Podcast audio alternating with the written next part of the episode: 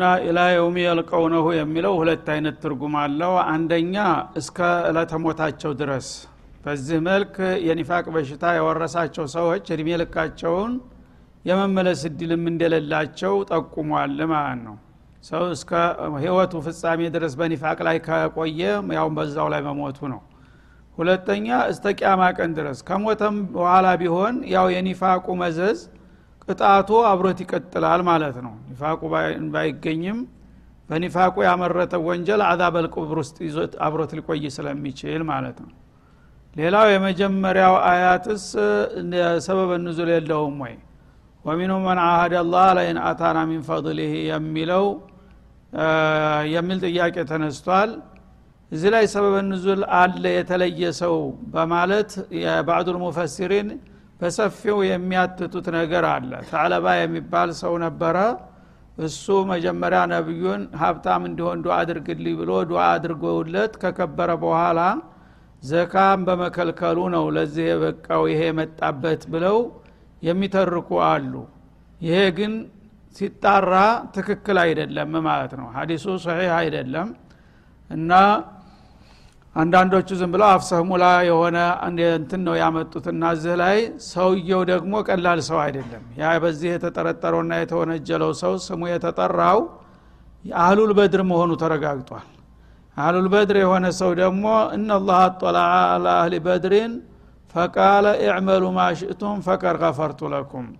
ካሁን በኋላ በዚህ ማዕረካ የተሳተፋችሁ ጀግኖች የፈለጋችሁትንም ብሰሩ በቃ ምሬያችኋለሁ ብሎ አላህ ዋስተና ሰጥቷቸዋል ማለት ነው። ያንን እድል ያገኘ ሰው ነው። ይሄ ሰውዬ እንደ ማንኛውም ተራ ወንጀለኛ እንደ ሙናፊቅ እንደዚህ ብሎ ዘካ ከልክሎ ብሎ ቅሷ ማምጣት አግባብ አይደለምና ይሄ ስተት መሆኑ ራሱን የቻለ መጽሐፍ ተጽፎበታል ማለት ነው።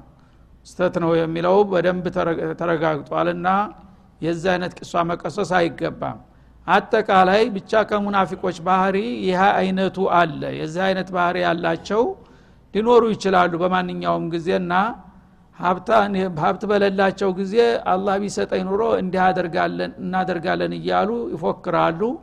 ሲሰጣቸው ግን እንደገና ያን ነገር ይከዳሉና ይነፍጋሉ።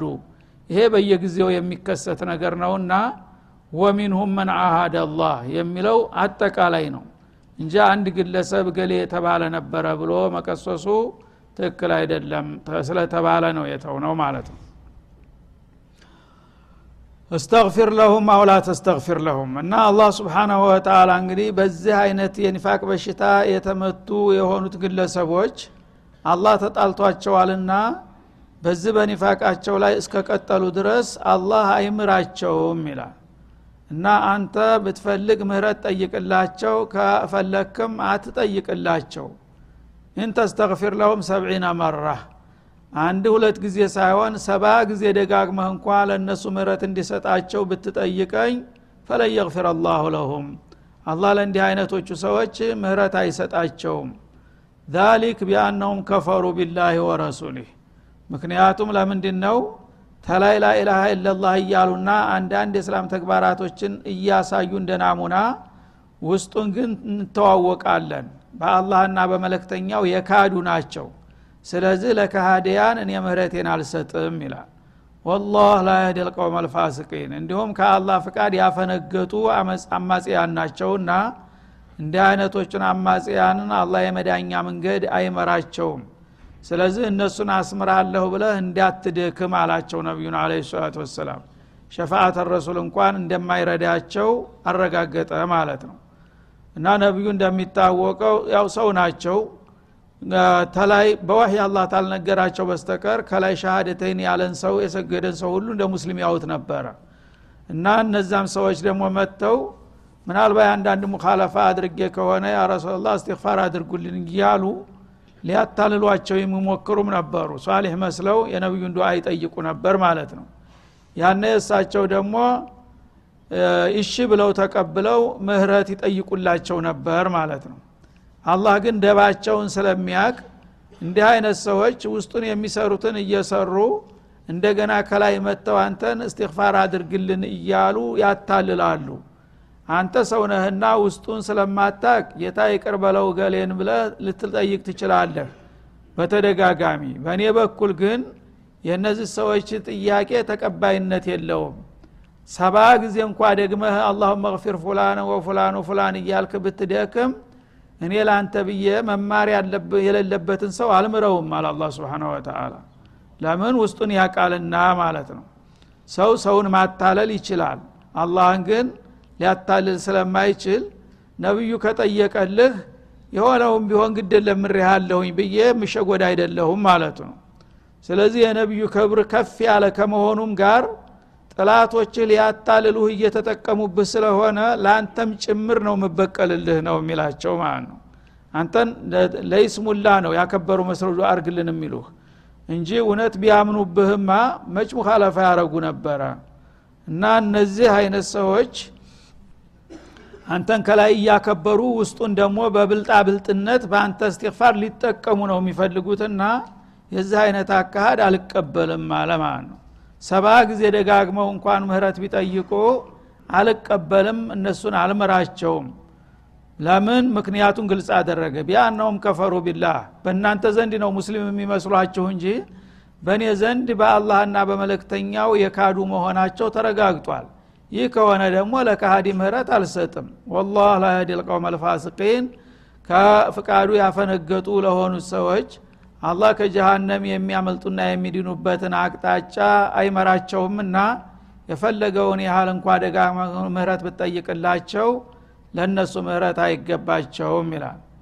ይህ እንግዲህ ሰባ ጊዜ የሚለው ነቢዩ አለ ሰላቱ ወሰላም ይህም ተነግሯቸው ምናልባት ሰባ ጊዜ ብትልም አልምርም ብሏልና ሌላ ሰባ ጨምርበታለሁ ሁለተኛም ሰባ ጨምርበታለሁኝ። ምናልባት ተሰባ በላይ ከሄደ የሚቀበለኝ ከሆነ አሉ። ካላቸው ጉጉት የተነሳ ለሰው ልጆች ማለት ነው። አላህ ግን የፈለገው በተለምዶ ሰባ ጊዜ ብትጮህ አስር ጊዜ ብትጮህ አልቀበልም እንደሚባለው ነገር ነው። ሺህ ጊዜም ይባላል። ምሳሌያዊ አነጋገር ነው። የፈለገውን ያህል አጉል አትድከም ለማለት ነው የመጣው ማለት ነው። እና ረእሱል ሙናፊቂን የሙናፊቆቹ ዋና ቁንጮ የሚባለው አብዱላህ እብኑ ሰሉል እብኑ ኡበይ የሚባለው ሰውዬ ነበረ ስንት መከራ ሲያበላቸው የነበረው። እሱ ውስጡን ያቃል ነቢዩ የአላህ መለክተኛ መሆናቸውን። ከላይ ግን ችግር አለበት። ምክንያቱም እሳቸው ከመምጣታቸው በፊት ሰዎች እሱን ንጉስ ሊያረጉት የመዲና ሰዎች አጭተውት ቀጠሮ ተይዞለት ዙፋን ላይ ሊወጣ ሊነግስ ሽርጉድ እየተባለ ድንገት ነብዩ መጡ። በሚመጡ ጊዜ ያው አንሷሮች ዑቀላ ናቸውና የአላህ ነቢይ ባሉበት አገር እንዴት አድርገን ሌላ ሰው እናነግሳለን? ስለዚህ አሁን ስልጣኑ በአጠቃላይ ወደ ነቢዩ ይጠቃለል። ሁላችንም የእሳቸው አገልጋይ መሆን አለብን ብሎ ተስማሙ የአገር ሽማግሎች ማለት ነው። ያቺ እንግዲህ የእሳቸው መምጣት ያችን እድል አከሰመበት ማለት ነው። ቂም ያዘው ሰው ሁልጊዜ የግል ጥቅም ላይ ሲመጣ ነው የሚጋጨው ማለት ነው። እና ይሄ ሰውዬ ባይመጣ ኑሮ እኮ ያቺ ስልጣን ትሰምርልኝ ነበረ ንጉስ ሁኘ ነበረ የምትለው ቅሬታ ልብ ውስጥ ቀረች ማለት ነው። ከላይ ያው የተወሰነ ጊዜ ሲግረጨረጭ ቆየ። በመጨረሻ ህብረተሰቡ በሙሉ ወደ እምነት ሲመጣ ብቻውን መቅረቱ ደግሞ ከባድ ነገር ስለሆነ እያቃረው ለይስሙላ ሰለምኩኝ አለ። ከዛ በኋላ ግን በተገኘው አጋጣሚ ሁሉ እሳቸውን ለመጣልና ያችን እድል ምናልባት መልሳ ትመጣ እንደሆነ ለመሞከር ያልፈነቀለው ድንጋይ ያልበጠሰው ቅጠል አልነበረም ማለት ነው። በዛ ሁኔታ እድሜ ልኩን ሲወሳለት ቆየ። መጨረሻ ሸመገለ ደከመ ታመመ መሞቻው ደረሰ።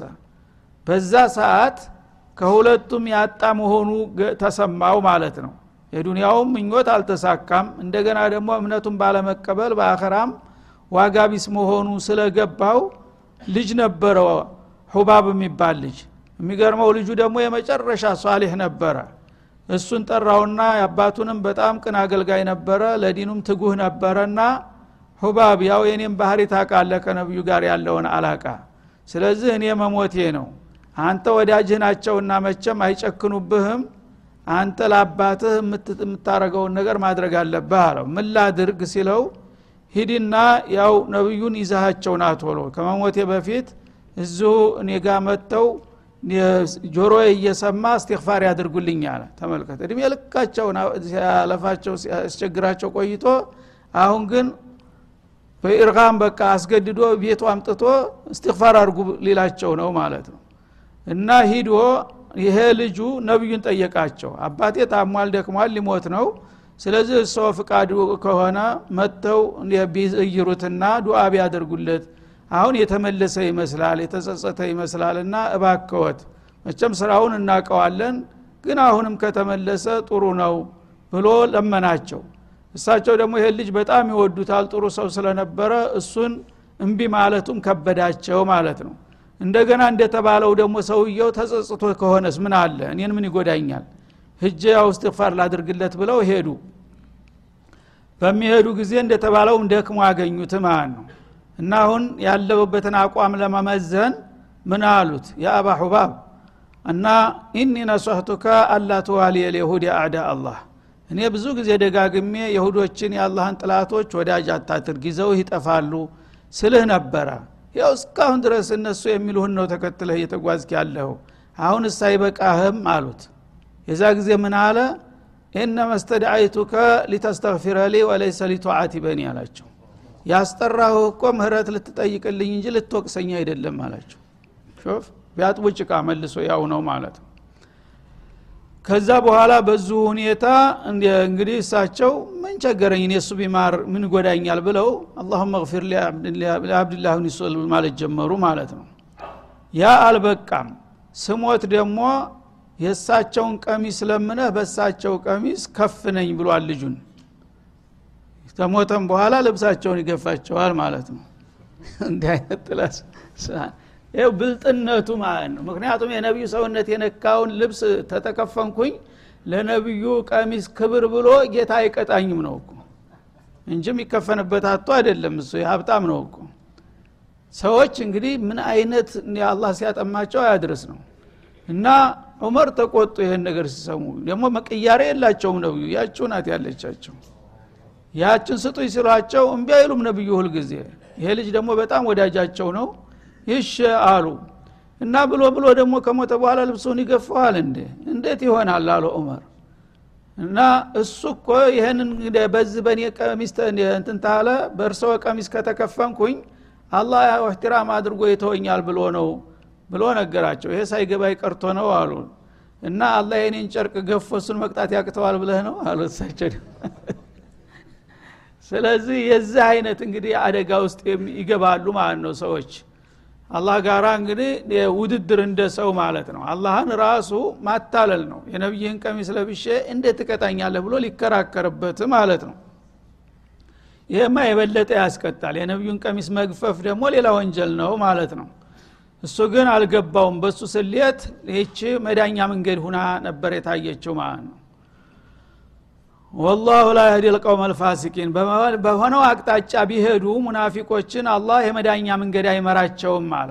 እሱ እንግዲህ ያድነኛል ብሎ በሚሄድበት አቅጣጫ ሁሉ ይሂድ እኔ ደግሞ ማንነቱን አቃለሁና አስር ሰባ ጊዜም እስትግፋር ብታረግለት ቀሚስህንም ብትከፍነው በምንም አይነት እሱ የሚድንበት ምክንያት የለም ብሎ ውሳኔ መጣ ማለት ነው ፈሪሃ አልሙከለፉነ ቢመቃአዲህም ኪላፈ ረሱልላህ እንደገና ወደ ዘመቻ እንሂድ በሚሏቸው ጊዜ ያው ዛሂሩ ሙስሊሞች ናቸው። ያው ለሙስሊሙ አንድ ትእዛዝ በሚመጣ ጊዜ እነሱንም ይመለከታቸዋል። አንድ ወንድ ልጅ እንዳይቀር እንዲህ አይነት ዘመቻ ተነስተናል ተብሎ ክተት ይታወጃል ማለት ነው። የዛ ጊዜ ደግሞ አላማ ስለሌላቸው በዛ ዘመቻ መሳተፍ አይችሉም። ወይ ዛው ዘመቻው ሂደን ደግሞ ለመበጥበጥ ጥላት ጋር አንድ ነገር ለመፍጠር ይመቸናል ካሉ ሊሄዱ ለአፍራሽ ተልኮ ሊሄዱ ይችላሉ። አለበለዛ እንደሚፈለገው ወገንን ሊረዱ አይሄዱም ማለት ነው። ስለዚህ ዘመቻ ውጡ ሲባሉ የተለያየ ምክንያት ይደረድራሉ። እኔ እንደዚህ ታመሜ እኔ ሚስቴ እንደዚህ ነፍሰ ጥሩ ሁና እኔ ልጄ እንዲሁኖብኝ እያሉ ምክንያታቸውን እየደረደሩ ይቀራሉ። መቅረቱ ብቻ ሳይሆን ደግሞ አታለውና ሸንግለው መቅረታቸው ያስደስታቸዋል ራሳቸውን እንደ ብልጥ ይቆጥራሉ። ሰራሁለት አይደል ይላል። እኔ እኮ እንደዚህ ሳመካይ ጊዜ በቃ እንዲ ችግር ካለብህ ምን አለ ብሎ ሰጠኝ ፍቃድ። አንተ መዲና ፍቃድ ያምጣ ይለዋለ ወንድሙ። እና ይህንም ማድረጋቸው እንግዲህ እንደ ጀብዱ ይቆጥሩታል ማለት ነው። ይደሰታሉ። ይህ ጅል ሁሉ ዝም ብሎ ታዘዙኝ እያለ እየተንገፋገፈ ይሄዳል እዛ ያልቃል። እንደኛ ለምን ምክንያት ፈጥሮ አይቀርም? እያሉ በራሳቸው እንግዲህ ብልጣ ብልጥነት ይደሰታሉ ቢመቃአዲህም ኪላፈ ረሱልላህ ከአላህ መለክተኛ በኋላ እዚህ ከተማ ውስጥ ሴቶችና ደካማዎች ጋር ተወሽቀው መቅራታቸው ሊያሳፍር የሚገባው ነገር እነሱን ግን ያስደስታቸዋልና ያኮራቸዋል ማለት ነው። አንድ ሰው ጤናማ የሆነ ጉልበተኛ ሰው ወገን ዘመቻ በሚሄድበት ጊዜ ከሴቶችና ከአረጊቶች ከሽማግሎች ጋር መቅረቱ እገሌ የምነካው ተብሎ ያጠያይቃል ማለት ነው ያ ነገር አንገት ያስደፋል ያሳፍራል። እነሱ ግን ያስደስታቸዋል። ምክንያቱም እኔ ያው በሆነ ምክንያት አሳምኘ አታልሌው ነው የቀረሁት። ሌሎቹ ግን ጅሎች ስለሆኑ በየዋህነት ሄዱ ሊያልቁ እያለ ይደሰታል ማለት ነው። ወከሪሁ አዩጃሂዱ ቢአምዋሊህም ወአንፉሲህም ፊ ሰቢልላህ። በገንዘቦቻቸውና በነፍሶቻቸው በአላህ መንገድ ላይ ነቢዩ ጋር ተሰልፈው መታገልን ጠሉ ይሄ ቅዱስ አላማ እነሱ እርኩሳን ስለሆኑ አይጥማቸውም ማለት ነው። እንግዲህ ጤናማ ቢሆኑ ኑሮ አንድ ሰው ከጓደኞቹ ከጎረቤቶቹ ተለይቶ ነቢዩን የሚያህል መሪ ትቶና ተገንጥሎ ወደ ኋላ መቅረት ያሳፍር ነበር። እነሱ ግን በዚህ ጉዳይ ማፈር ቀርቶ ይኮሩበታልና ይደሰቱበታል። ለምን ብዬ ነው እሱን ተከትል ሄጀ ገንዘቤን ማባክነው? ለምን ህይወቴን አደጋ ላይ የምጥለው? እያሉ ለእኔ አላማ ምስዋት መክፈሉ ይጠሉታልና ያንገፈግፋቸዋል ይላል። ወቃሉ ከዛም አልፈው ደግሞ ይላሉ በተጨማሪ ላተንፊሩ ፊልሐር ሰዎችን ሌሎች ጓደኛ ጎረቤቶቻቸውን እናንተ በዚህ በፀሐያማ ወራት እየሄዳችሁ በረሃ እንደ ብራብሮ አትለቁ እንደኛ ለምን ምክንያት ፈጥራቸው አትቀሩም እያሉ ይመክሯቸዋል ደግሞ ለጓደኞቻቸው ማለት ነው እንዳሁኑ እንግዲህ በተለይ የመጨረሻው የተቡክ ዘመቻ ልክ በአሁኑ ወር ነበረ። እጣይ ፀሐይ በከበደበት ሰዓት ነበር። ውሃ በደረቀበት በየሸለቆ በዛ ሰዓት ምን ይሏቸዋል? ሲያስፈራሯቸው ሌላ ቀርቶ እኮ ውሃ የሚጠጣ የለም። የወር መንገድ ነው ደግሞ የአገሩ ርቀት። ይህን ሁሉ በረሃ ቆርጣችሁ ስትሄዱ ውሃ በሌለበት ቦታ ጦርነቱም አትደርሱም። በየበረሃው አራችሁ ወድቃችሁ ትቀራላችሁ። በዚህ በተቃጠለ አየር ለምንድ ነው ወታችሁ ምትሄዱ ሰውየው አብዷል እንዲ እሱ እምቢ ካለ ይሂድና ይሞክረው። እናንተ ግን እዳችሁ ማለቅ የለባችሁም እያሉ ይመክሯቸዋል ወደ ኋላ ለመጎተት ማለት ነው።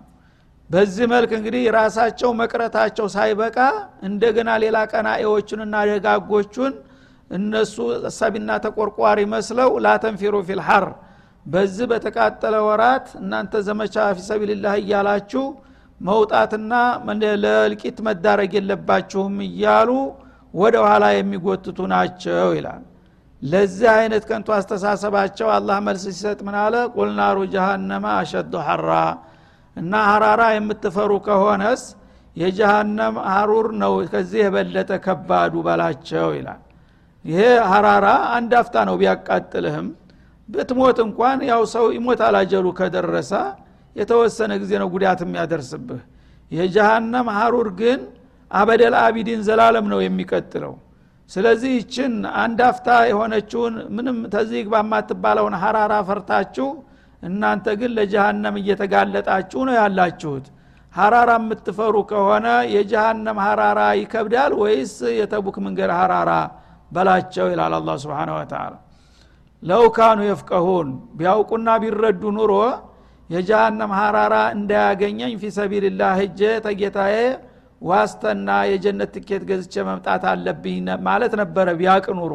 እነሱ ግን በተገላቢጦሽ የአንድ ሳምንት የሁለት ሳምንትን ሀራራ ፈርተው የዘላለም የጀሃነምን ይሸምተው ይመለሳሉ።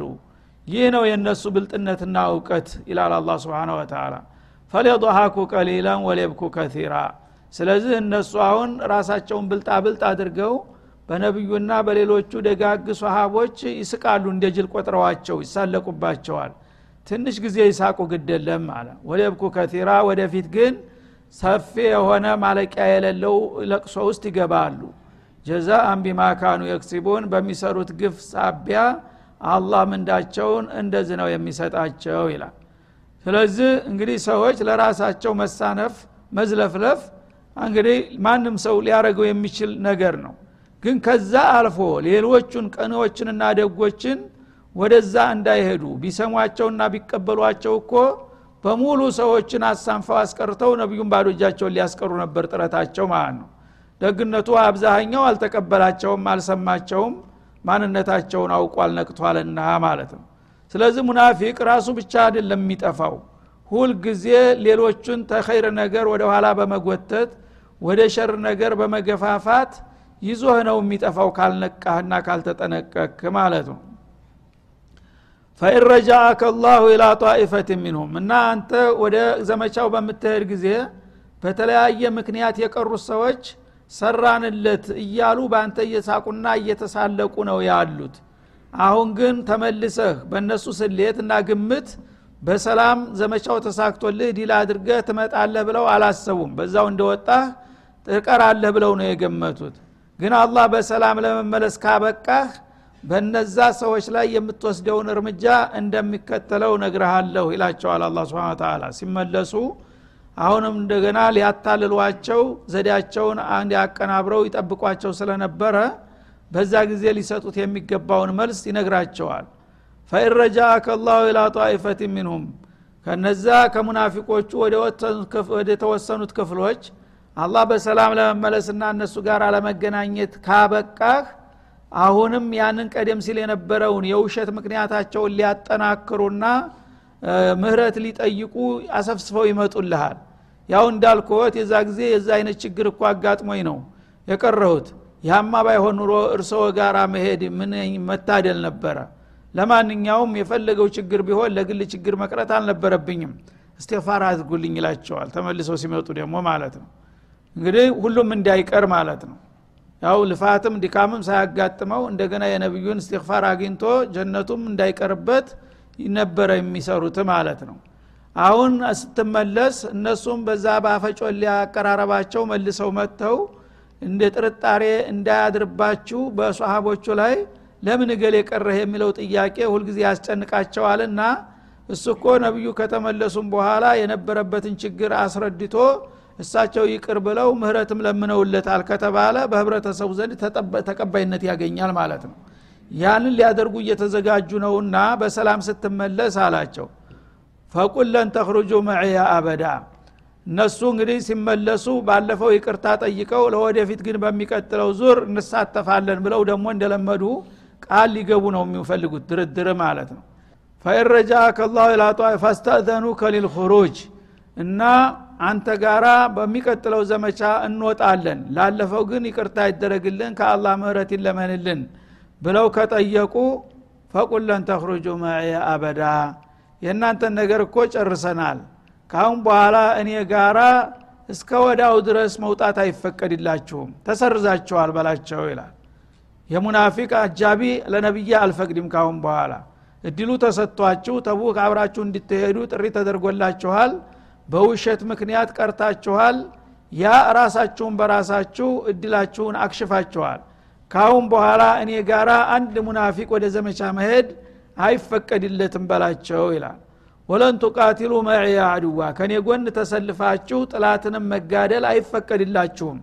ብትፈልጉትም ካሁን በኋላ ሙናፊቅ ከኔ ጋር መዝመትም ሆነ መጋደል አይፈቀድለትም ብለህ መልስ ስጣቸው እርማቸውን ያውጡ ማለት ነው እነኩም ረዲቱም ቢልቁዑድ አወለ መራህ ምክንያቱም እናንተ መጀመሪያ በክብር ሙስሊሞች ናችሁ ብለን ጥሪ አድርገንላችሁ መሄዱን ትታችሁ ወደ ኋላ ተወዝፎ መቅረቱን መርጣችኋል ያ ከሆነ አላህ ስብሓንሁ ወተላ እነዚህን ሰዎች ደግመህ አንተ ጋር ይዘህ እንዳትሄድ ብሎኛልና በቃ ካሁን በኋላ አይፈቀድላችሁም ብለ ንገራቸው ይላል ፈቁዑዱ ካሊፊን ስለዚህ ኋላ ቀሮች ጋራ እንደመረጣችሁ ተወዝፋችሁ ቅሩ። እንግዲህ እናንተ የሴትና የአሮጊት የሽማግሌ የአካለ ስንኩል ባልደረባ መሆን ነውና የመረጣችሁት። ያ የመረጣችሁትን ቤት ተወዝፎ መቅረት እንደ ጡረተኛ ተጠቀማችሁ እሱኑ ቀጥሉበት እንጂ ካሁን በኋላማ እንደ ጀግና እኛ ጋራ መዝመት አይፈቀድላችሁም ብለህ መልስ ስጣቸው ይላል። በዛ መልክ እንግዲህ መልስ ተሰጣቸው። እስከ መጨረሻ እነገሌ ከሰሃቦች ጋር ጅሃድ መሄድ አይፈቀድላቸውም። ማዕቀብ ተጥሎባቸዋል ተባለ ማለት ነው። አለቀ።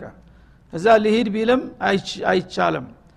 እንግዲህ በዱንያ እንዲህ አይነት ውርደት ውስጥ ጨመራቸው የአኸራው ጀሃነም እንደተጠበቀ ሆኖ ማለት ነው። ከዛም አልፎ እንደገና ሌላም እርምጃ ተወሰደ። ወላ ቱሰሊ አላ አሀድ ሚንሁም ማታ አበዳ። በዚህ እንግዲህ በተንኮልና በውስልትና የታወቁ ከሆኑት ሙናፊቆች አንድ ግለሰብ ከሞተም ያው የሙስሊሙ ህብረተሰብ ተብለው ስለሚታወቁ በስማቸው እገሌ ሙቷልና ኑቶሎ አቃብሩን ተብሎ ጥሪ ይመጣል። የዛ ጊዜ በዚህ መልክ ከታወቁት ግለሰቦች ማንም ሰው ከሞተ ሶላት ልጀናዛ ሂደህ እንዳሰግድ ያላቸው ነቢዩን ጉዳቸውን አፈላተን ጭራሹ ማለት ነው። እንግዲህ ነቢዩ ገሌ አልሰግድበትም አሉ ከተባለ አለቀ። በአደባባይ ኩፍር ታወጀበት ማለት ነው። ምክንያቱም ነቢዩን ሙስሊምን ሳይሰግዱ አይቀብሩትምና ማለት ነው እና ከነዚህ ሰዎች ማንኛውም ሰው ከሞተ በፈለገው ቢሆን በሱ ቀብር ሂደህ በእሱ አስከሬን ላይ እንዳትሰግድ። ወላ ተቁም አላ ቀብር ይሄ እንዲሁም በስነ መቃብሩ ላይ እንዳትሳተፍ እንዳትቀብረው በማለት ነቢዩን ማዕቀብ ጣለባቸው ማለት ነው። ለምን? እነሁም ከፈሩ ቢላህ ወረሱሊህ እነዚህ ሰዎች በአላህና በመለክተኛው ክደዋል በአላህና በመለክተኛው ከካዱ ነቢይ እንዴት አድርጎ የካፊር መቃብር ህዶ ይሳተፋል? በካፊር ላይ እንዴት ይሰግዳል? ይላል አላ ስብን ወተላ ያልፈለጉትን ነገር በህይወታቸው ሊቀበሉት ያልፈቀዱትን ነገር ከሞቱ በኋላ አንተ በሞኝነት የእነሱ አጃቢ መሆን የለብህም ይላቸዋል። ወማቱ ወሁም ፋሲቁን። እነሱ ከጌታ ፍቃድ ያፈነገጡና ከሀቅ የራቁ ሁነው ስለሞቱ እነዚህ ሰዎች በሞቱ ቁጥር እነሱ ላይ ሄደ ሰላት ጀናዛ እንዳትሰግድ መቃብሩም ላይ እንዳትሳተፍ የሚል ማዕቀብ ተጣለባቸው። ከዛ በኋላ የዛ አይነት ሰው በሚሞት ጊዜ አይሄዱም ነበረ ማለት ነው። ሌሎቹን የአካባቢ የሰፈር ሰዎችን ያው ሙስሊም ነው ካላችሁ ስገዱበት እናንተ እኛ ግን አይመለከተንም ይሉ ነበረ ማለት ነው። እና ይሄም አብዱላህ ብኑ ኡበይ ቅድም የተባለውን ሰውዬ ሊሰግዱበትም ተዘጋጅተው ነበር። ያው ልጁ ስለተማጸናቸው ሰግደውበታልም። የሚገርም እሱ ከሰገዱ በኋላ ነው ይሄ ማዕቀብ የመጣው ማለት ነው። ዑመር በዚህ ሰውዬ ላይ መስገድ የለብሁም ብለው ተቃውመዋቸው ነበረ አርፈ ተቀመጥ አንተ።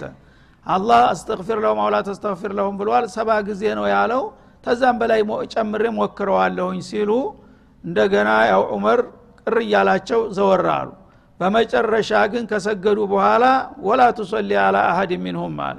ዑመር ያለው ነበር መደረግ ያለበት በእንዲህ አይነት ወስላቶች ላይ መስገድ አይገባህም ነበር ወደፊትም እንዳታደርገው አላቸው ወላ ተቁም አላ ቀብሪህ እነሁም ከፈሩ ቢላህ ወረሱሊህ በአላህና በመለክተኛው ላይ የካዱ እስከሆኑ ድረስ እነዚህ ሰዎች ብሰግድላቸውም ምንም የሚጠቅማቸው ነገር የለምና አንተ በከንቱ አትድከም በማለት ሶላት ልጀናዛም እንዳያገኙ አደረጋቸው هذا وصلى الله وسلم على النبي وعلى اله